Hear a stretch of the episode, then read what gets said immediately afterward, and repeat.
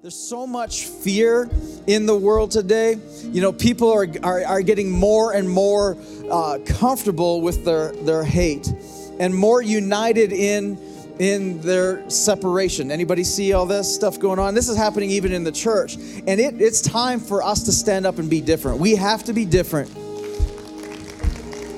And we don't want to get lost in a fearful world while others are, are looking for reasons to hate. We're going to look for reasons to love. And while others are looking for reasons to, to separate and to divide, we're going to choose unity over uniformity. And we're going to align even if we don't agree, especially if we don't agree. And we're going to look for every opportunity possible to come alongside. Regardless of backgrounds, we're going to come alongside marriages, we're going to come alongside businesses, we're going to come alongside your finances. Like whatever it is, we want to come alongside. And that's what parallel means. And the reason why we want to do that is because Jesus chose to come alongside us. Didn't he? I mean, he chose to walk with us. He said this, we learned this last week. He says, if you're tired and burned out and worn out in religion, he says, come away with me, walk with me.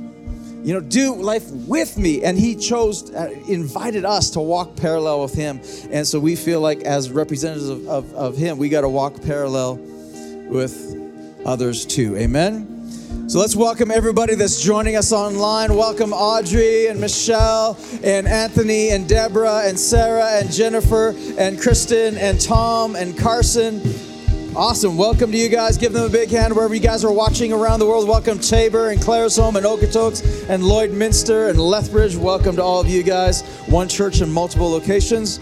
Welcome to Parallel Church. And the reason why, the first thing when we, we came up with the name, we thought, it means to come alongside. And we're like, that speaks to us. It, feels like this is what we've been doing all along, but we feels like this feels like this kind of just went ka-chunk and just it just fits. It, it's us. And and one of the things that that we felt passionate about is to come alongside our communities. And that's what my city care does. That's what we as a church want to do.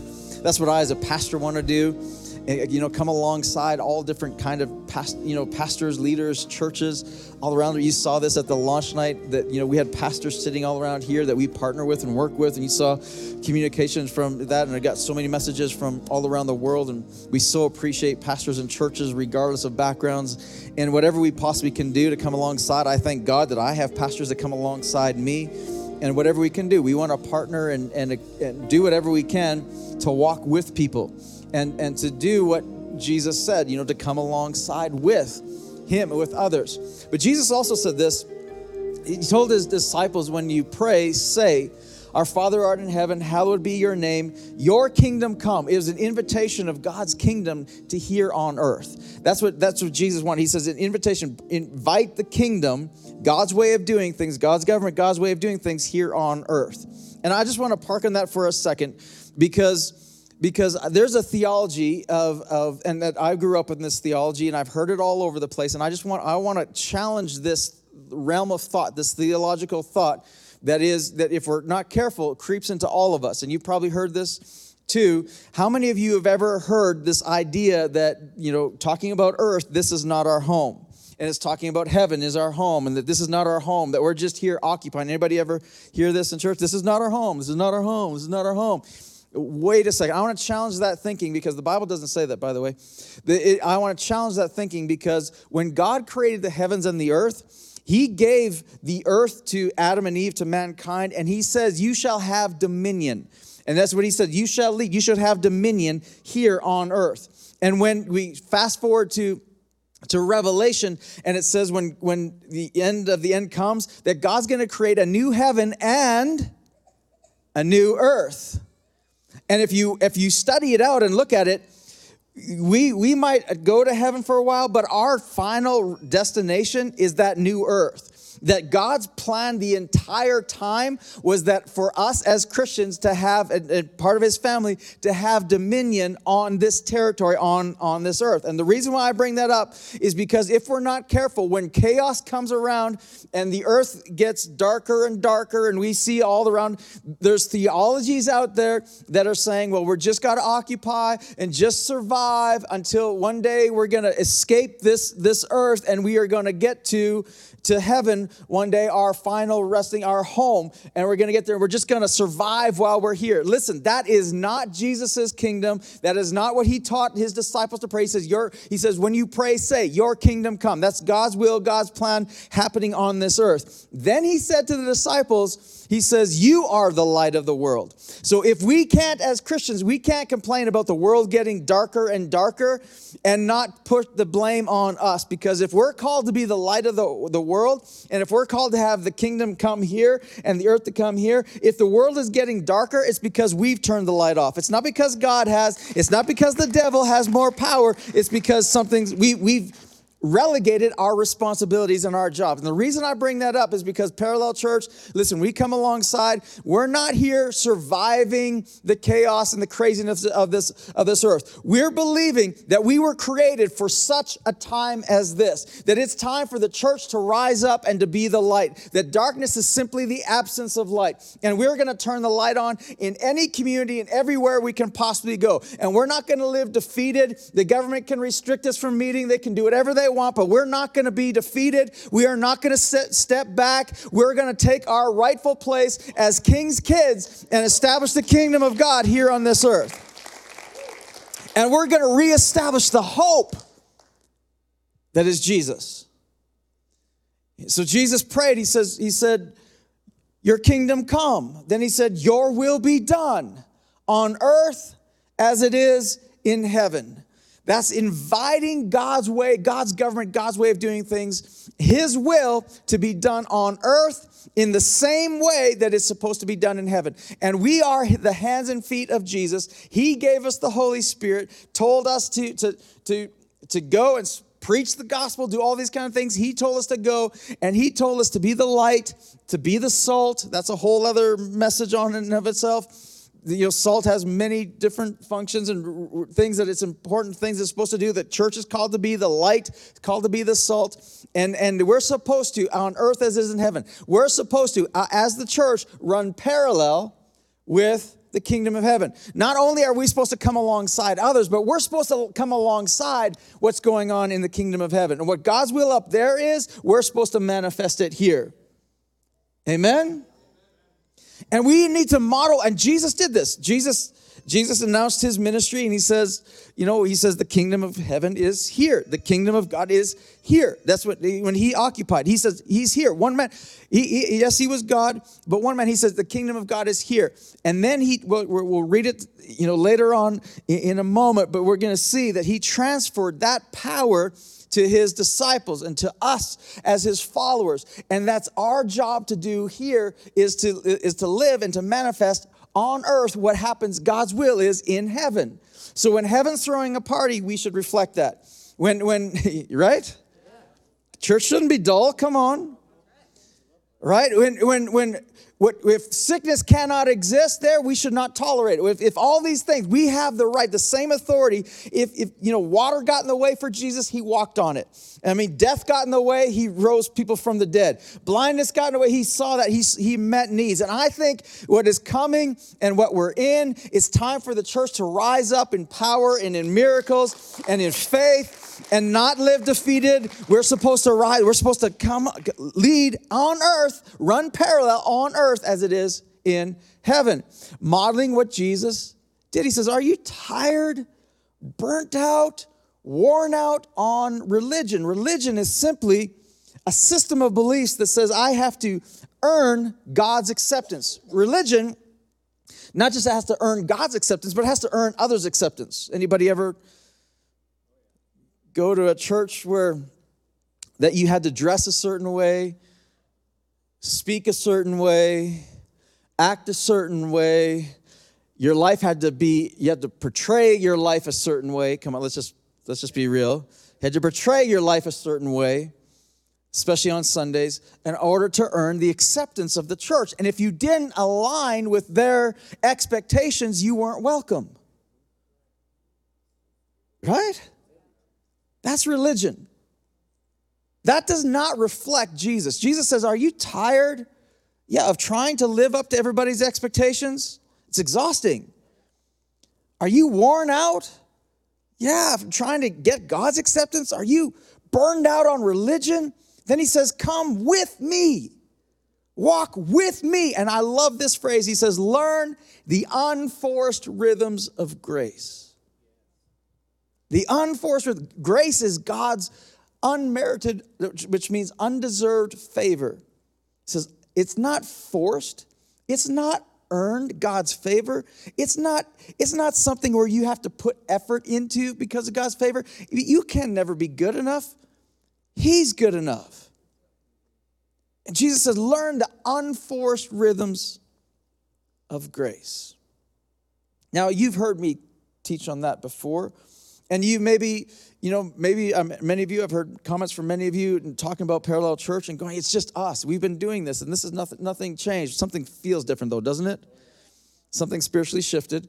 But it, but it, it's us. It's, it feels like us. But here's here's another question that I've, I've heard asked, and I, I'm not, I know I've asked myself, and we talked about this as a team, is that we we've got you know we launched with momentum and we're all excited and it's all good and it, and all that. It's not just changing the name on a building and, and cool swag, although the swag is pretty cool. Um, all that kind of stuff. What this is all about, this is something that we're not wanting to do for a year, for two years. This is what we want. We want to occupy and do church this way till Jesus comes back. And man, this is this is not something that is going to be yeah fast moving and then go away and all that energy and too good to be true. Let, let, I mean, many of you are going, yeah, this sounds really good, but how in the world are we going to sustain this? And how is it not going to go back to what man always does and messes up? Church. Anybody ever had that thought? Just me?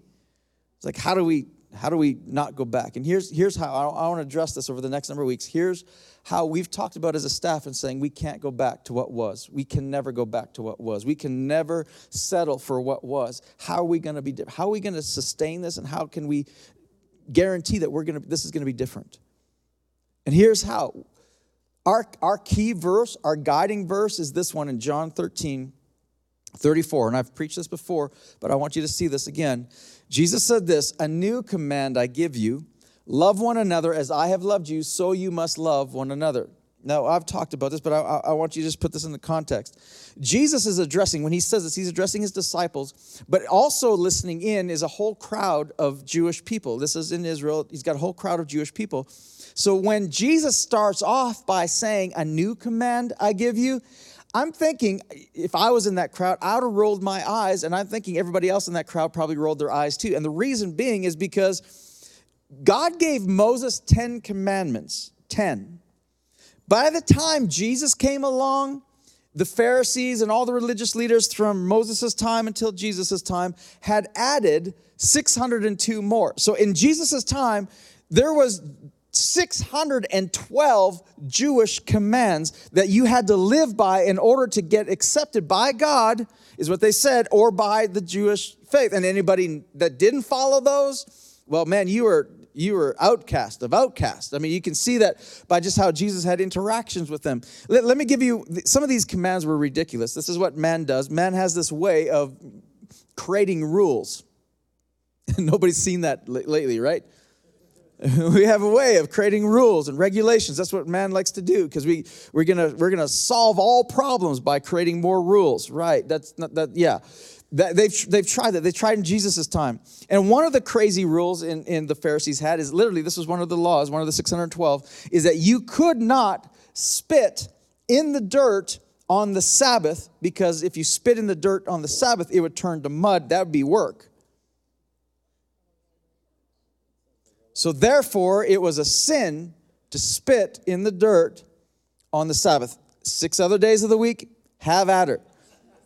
Sabbath, no. That'd be breaking the law. I mean, it was crazy. And then Jesus comes along and says, A new commandment I give you. And I'm thinking all the Jewish people listening are just rolling their eyes and going, 613. Oh, here we go. But Jesus wasn't saying that. His followers were, didn't understand it that way. What Jesus is saying, he says, I replace all 612 with this one. This one command I give you. Then he says this this is what's amazing love one another. And you think if he's going to replace all of the Jewish commands, all of Moses' commands, all of the Old Testament, he's going to replace all of that. You think that he would say, okay, there's one commandment. You would think you'd fill in the blank and going, love God. That would make most sense, wouldn't it? But Jesus didn't say that.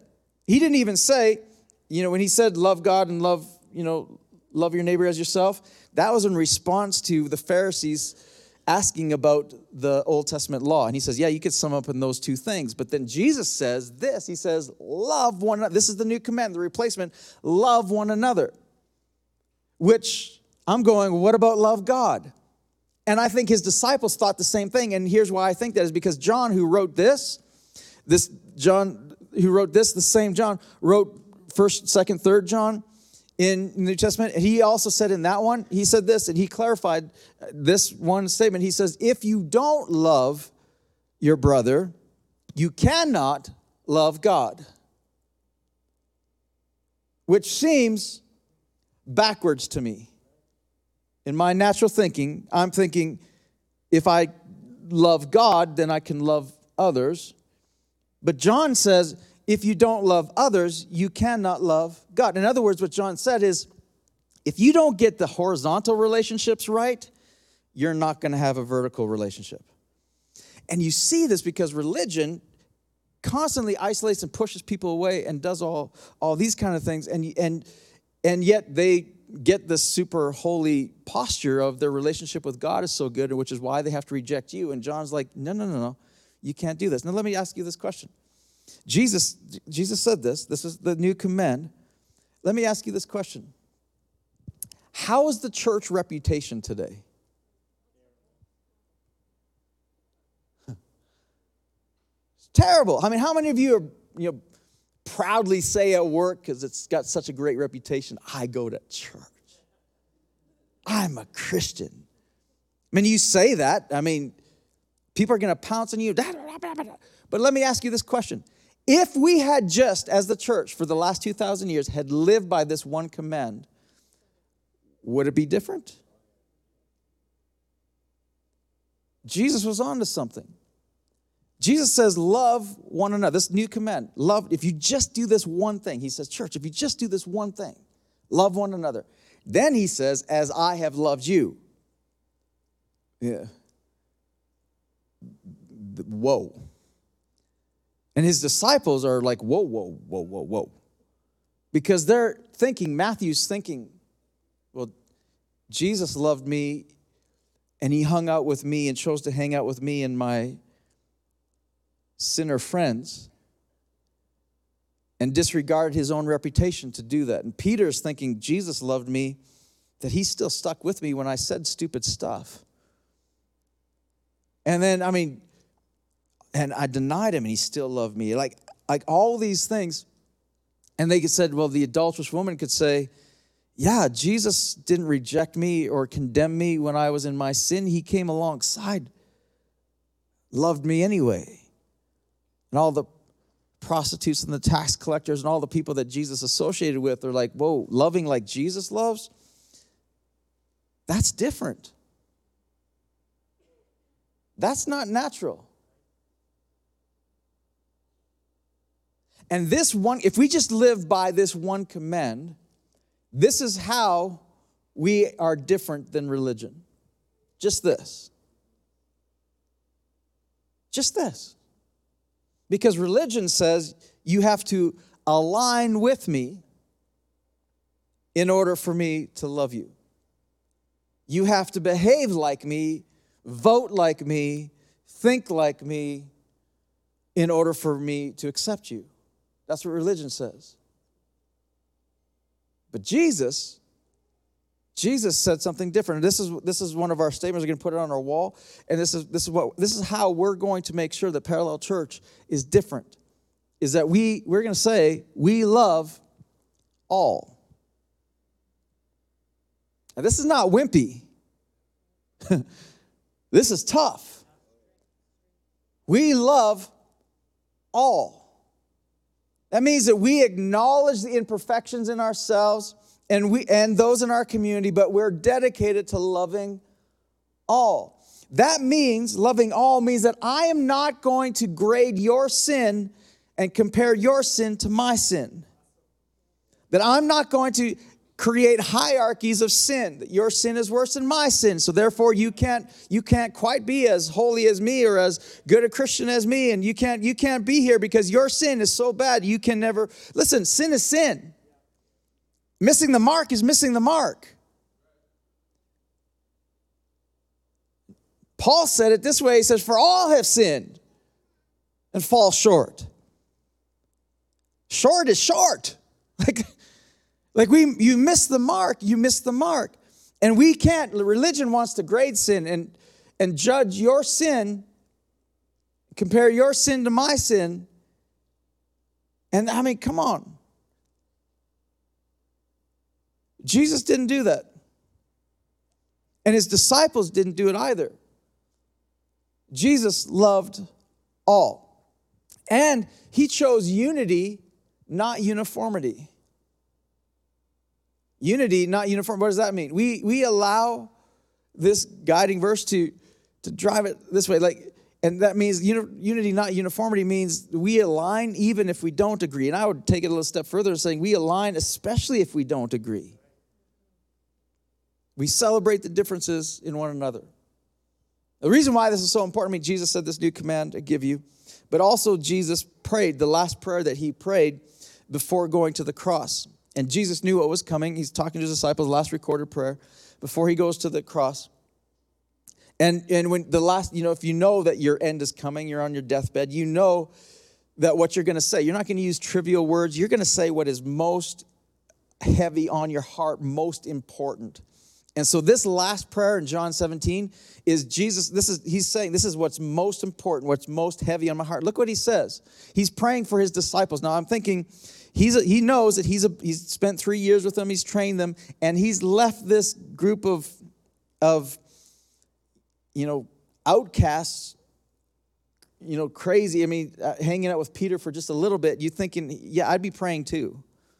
If I'm about to leave him in charge of the church and going, I mean, I'd pray too. Jesus was praying for them. And look at, look at the prayer. It's a desperate prayer, as you can imagine, but it's totally different than what I would have prayed. Look at, look at in John 17, verse 20, says, And I ask, he's praying to the Father, not only for these disciples, but also for those who will one day believe in me through their message. In other words, in Jesus' last prayer, he prayed for you. He prayed for me. We're all included in this prayer. But look at what he prayed. Look at this. He says, I pray for them all to be joined together as one, even as you and I, the Father, are joined together as one. I pray for them to become one with us so that the world will recognize that you sent me.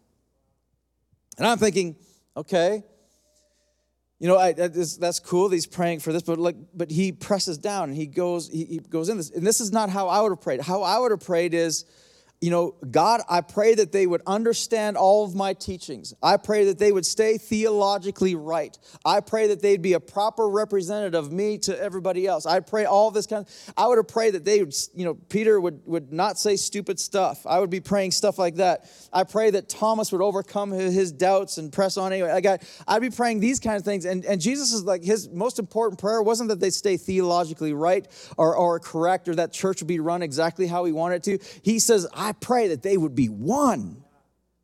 And then he says, so that the world will know. And I'm thinking, why? Okay, why? Why? What does that mean? If we were to do this, if we were to be, you know, if we if we preach the right, you know, theology, then then we can get it right and people will come to knowledge of God properly. But no, he's like, no, no. He says, if they become one, the world will know. How does that work? You know how that works? Is because what he's praying is so humanly unnatural. What is natural is for us to separate. What's natural is for us to divide into camps. And in, in Jesus' day, they did the same thing. They divided into camps, Jews and Gentiles. You know, they, they divided, they had all these different camps. And today, it's humanly natural for all of us to divide into camps, even in the church. And then Jesus says, hey, if they can stay unified and stay as one and not follow the natural path of dividing into camps, that's going to be a witness and they're going to know that they're with me, that something's different. And then, then he goes a little bit further. He, he doubles down on this and he goes, Look at this. He says, For the very glory you have given to me. Now, glory, that word glory, that means the fullness of God or the full presence of God, the fullness. So, the very fullness of God you have given to me, I have given to them. Which, I mean, think about this the fullness of God that, that was in Jesus, that he could walk confidently wherever he went. I mean, how confident would you be if you you knew that sickness comes, you get rid of it. You knew that death comes, you just raise them up. You know that water's in the way, you know, you know you can walk on it. You know if a storm comes, you can just you know proclaim peace. I mean, you you got confidence, the fullness of God. That same thing. He says that full glory, that fullness of God, he says I've given to them.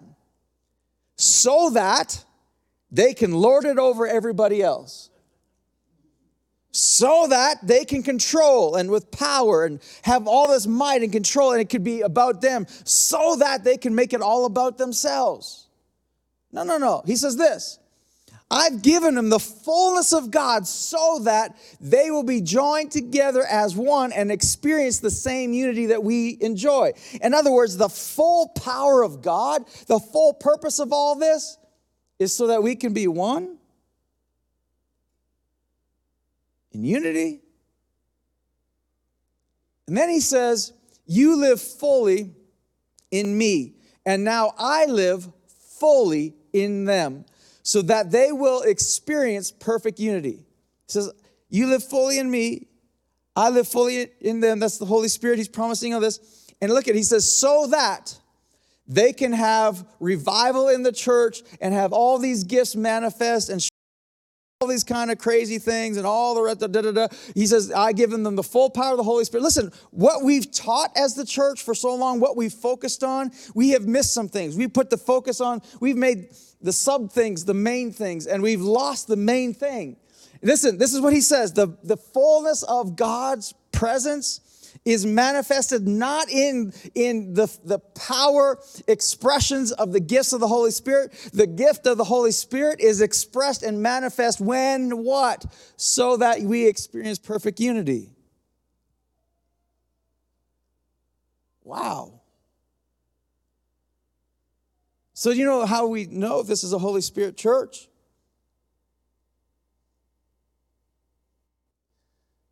It's by our love. The fruit of the Spirit is love, joy, peace. So that the world and the world will be convinced, there it is again, that you sent me because it's going to be so different. And you're, we're going to need the Holy Spirit to do this because that's not natural to align with people we disagree with. It's not natural. But if we did this, listen, if we followed this command, you, you tracking with me? If we followed this command, Jesus, you know, this new command, love one another, the reputation of the church would be different. And people would be flocking to the church now for hope and for all the rest of it because, that because it'd be so opposite, so different. We getting this? For they will see that you love each one of them with the same passionate love that you have for me. What's Jesus talking about? He's talking about relationships, not religion. And what he's talking about is that in relationship, we get involved in people's lives no matter how messy, because we believe everyone matters to God, whether God matters to them or not. It means that love has no contingencies, that perfection isn't required to be accepted. That means that we align even if we don't agree, that your best is enough. Now, this sounds all, all well and good. And you look at this and go, yeah, yeah, that's right, that's right, that's all good. And I think the, the disciples, having listened to all this, they would probably thought the same thing. They're like, okay, yeah, love one another. We can do that. Like, like you know, as I have loved you. That's a little bit tougher, but yeah, we can. We got this, Jesus. We got this. We you, we got this.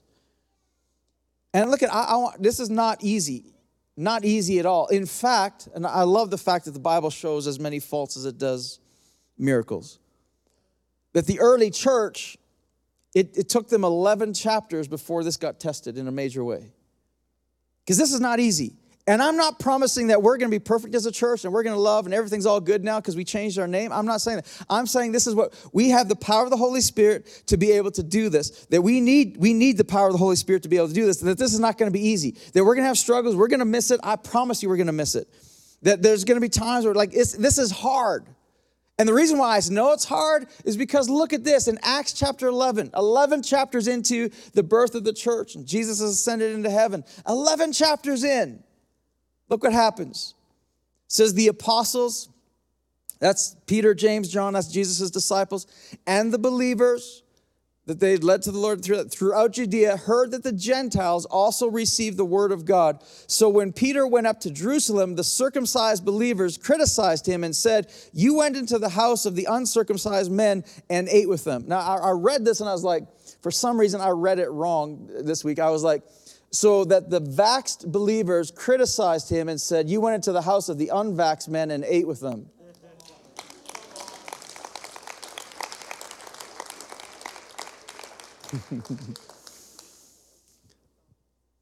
Come on.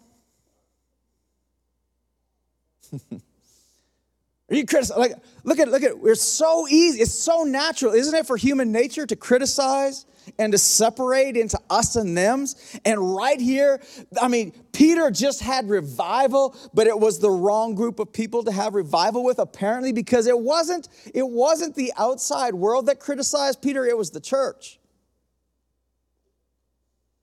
that said, Wait, wait, wait, wait, Peter, you're talking about, you're, he's coming back and giving a report of great things that God had done. Are like, Wait, with who? And they started criticizing him for the who that he was with. Come on, may we be criticized for the same things. But look at this. This is Peter's response. He says, As I began to speak, the Holy Spirit came on them Look at, notice how many times there's thems and us's. the Holy Spirit came on them as he had come on us at the beginning. Then I remember what the Lord had said, you know, uh, had said, you know, John baptized with water, but you will be baptized with the Holy Spirit. So if God gave them the same gift he gave us who believed in the Lord Jesus Christ, who was I to think I could stand in God's way? I want you to see something now. Who's the thems? For us. Like who's the thems in, in your life? The thems that, yeah, I don't know, that those are the thems that are outside the reach of God. And I, I also noticed this last line. It says, Who was I to think that I could stand in God's way? You know, what's standing in God's way on planet Earth, or what you know what's standing in God's way in Lethbridge or any of the cities that we're watching? You know what's standing in God's way? It's not the devil, it's not the government, it's not the darkness. You know who's standing in God's way?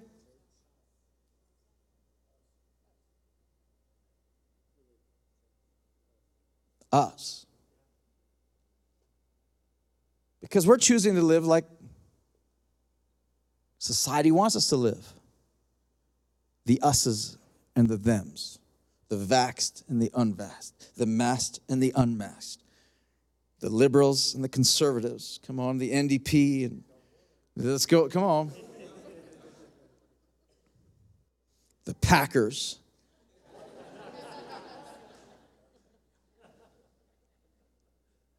I'm, I still need, I still need repentance and prayer. I just, you know, it's a miracle that I still love Jamie. It's a miracle but the Holy Spirit. Anyway, just say. Some of you are like, what? Okay, let's just put it this way the Rough Riders. Oh, anyway. The Oilers, the Flames, the us's and thems. Come on. So what Peter says, I was standing in God's way. Who am I to stand in God's way? Then he says this when they heard this, they had no further objections and praised God, saying, So then, even to Gentiles, God has granted repentance that leads to life. Let me ask you who's your even twos? Even to them. So when Jesus says, love one another, he's saying, even the thems.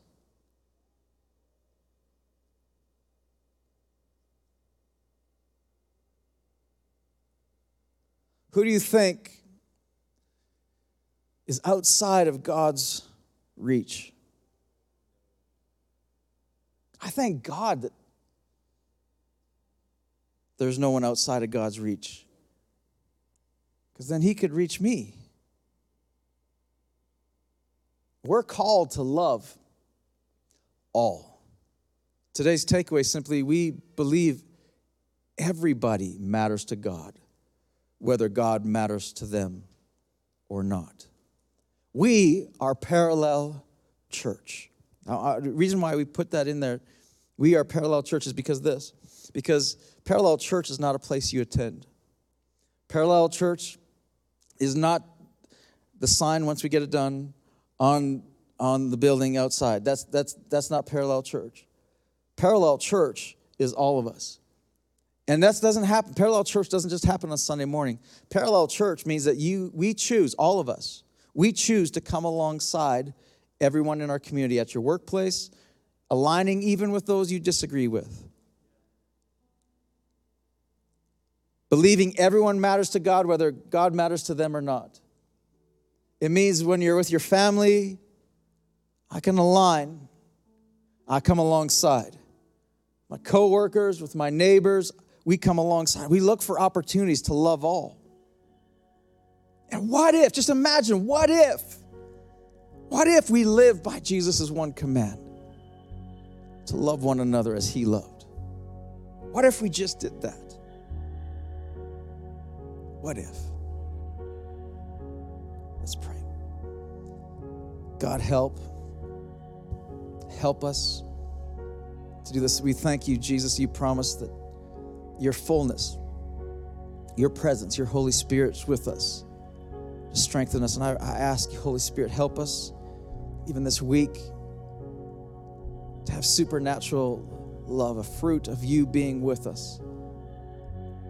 Someone that might disagree with us, might be critical of us. God, I pray that you'd help us, give each one of us strength. Give me strength, God, to align even when I don't agree, to love all. Thank you for first loving us, even when we didn't love you back. Thank you for never leaving us nor forsaking us, never turning your back on us, never walking away from us. We gave you every reason to walk away, but you, you loved us anyway. Help us to do the same. In Jesus' name, amen. Guys, I'm so glad that you stuck with us through this point of the service. Man, if you're watching with us for the first time, thank you so much for joining Parallel Church this Sunday. Now, we're not done yet because we always want to give the opportunity for somebody who may have been watching this for the first time to build a relationship and start a relationship with Jesus. And we can do that in a very easy step. You want to follow along with me. Now, in scripture, it says that if you confess with your mouth, believe in your heart that God sent his son to die and rose him again three days later, that you can be saved and you can have a relationship with Jesus right now. Now, in the chat, we're going to throw some tools up there after this prayer so that you'd be able to click on it, click the link, and it'll take you to your next step. But with you right now, I just want to have an intimate moment, despite what's going on around you, wherever you're watching from. I want you to just repeat after me in this prayer. And as we pray this, believe in all your heart and know that when we pray this together that it is establishing a relationship for a personal relationship with you in jesus. You're not joining a church. You're not joining an organization. It is simply you starting a one-on-one relationship with god. And if you want that today if you want that hope in your life today today thanksgiving sunday is a fantastic day to make that decision and mark it. So why don't you pray along with me? Say dear jesus i thank you and i confess and i believe that you rose again from the dead. And I ask you right now to come into my life, be the Lord of my life, my Savior, and my friend. I thank you that my past is past and that I could begin a new life with you today. In Jesus' name, amen. Amen, amen. That is the first time, if that is the first time that you've said that, I want you to go ahead and click on the I have decided link that our our host team is throwing up in the chat. Or if you made that decision today and you want to make, make it public, go ahead, throw in the comments, say, I have decided. I made that decision today. Thanksgiving Sunday is my turnaround Sunday. Guys, let's be vocal about it. If not, just follow the links that the host team has provided for you, and we will take you to your next steps in that. Congratulations and a big round of applause across all of our campuses through the online platform across the world if you made that decision today. Best decision you'll ever make in your life.